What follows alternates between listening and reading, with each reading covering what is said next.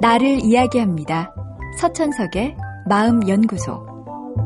여행을 가서 멋진 풍경을 보다 보면 나도 모르게 카메라를 꺼내 한 장 찍고 싶어집니다.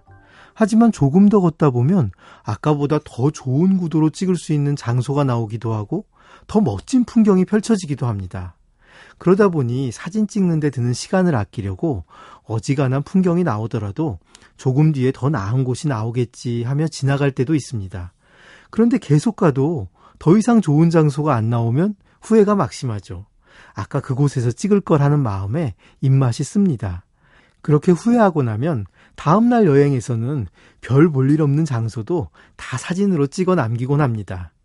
이처럼 우리는 완벽한 장면을 기다리다가 한 장의 사진도 못 찍는가 하면 한 장의 사진도 못 남길까봐 겁을 내서 볼품없는 장면을 잔뜩 찍기도 합니다.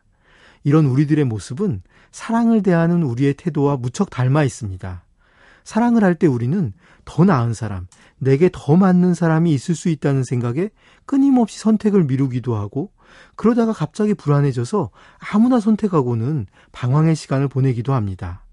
영화나 드라마에선 완벽한 사랑이 너무나 흔한데 실제 우리 삶에서 이상적인 사랑을 찾는 건 무척 어렵습니다. 내게 맞는 사람이 분명 어딘가에 있다고 하더라도 인생이란 길지 않은 시간에 그 사람을 만날 확률은 지극히 낮습니다. 제대로 된 사진 한 장을 못 찍고 여행이 끝나듯 이상형만을 기다리다 내 삶이 그냥 끝날 수도 있는 것이죠. 그러니 일단 좋은 풍경이 펼쳐진다면 사진은 찍어야 하고 좋은 사람이란 느낌이 든다면 그 사람을 사랑하는 게 좋습니다. 물론 사진 찍는 것보다는 신중하게 결정해야겠죠. 하지만 무작정 미루는 건 좋지 않습니다. 상대가 내 마음을 흔들었다면 그것만큼 분명한 이유는 없습니다. 그를 사귀면서 내가 사랑하고 소중하게 여기는 것이 무엇인지 알아가 보십시오. 그래야 진짜 내게 맞는 짝을 찾을 수 있습니다. 사진도 몇 장 찍어봐야 더 좋은 장면을 알아볼 수 있듯이 사람도 몇 명 만나봐야 내게 어울리는 사람이 어떤 사람인지 알 수 있습니다.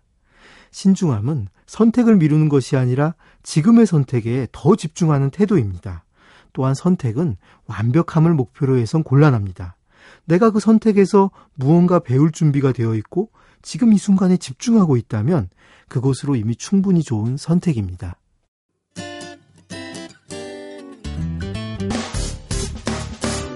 기쁠 때면 내게 행복을 주는 나의 눈물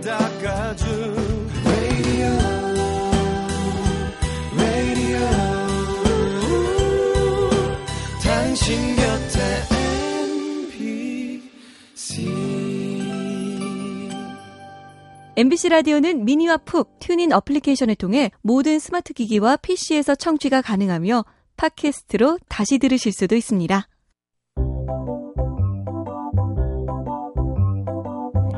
서천석의 마음연구소. 지금까지 정신건강의학과 전문의 서천석이었습니다.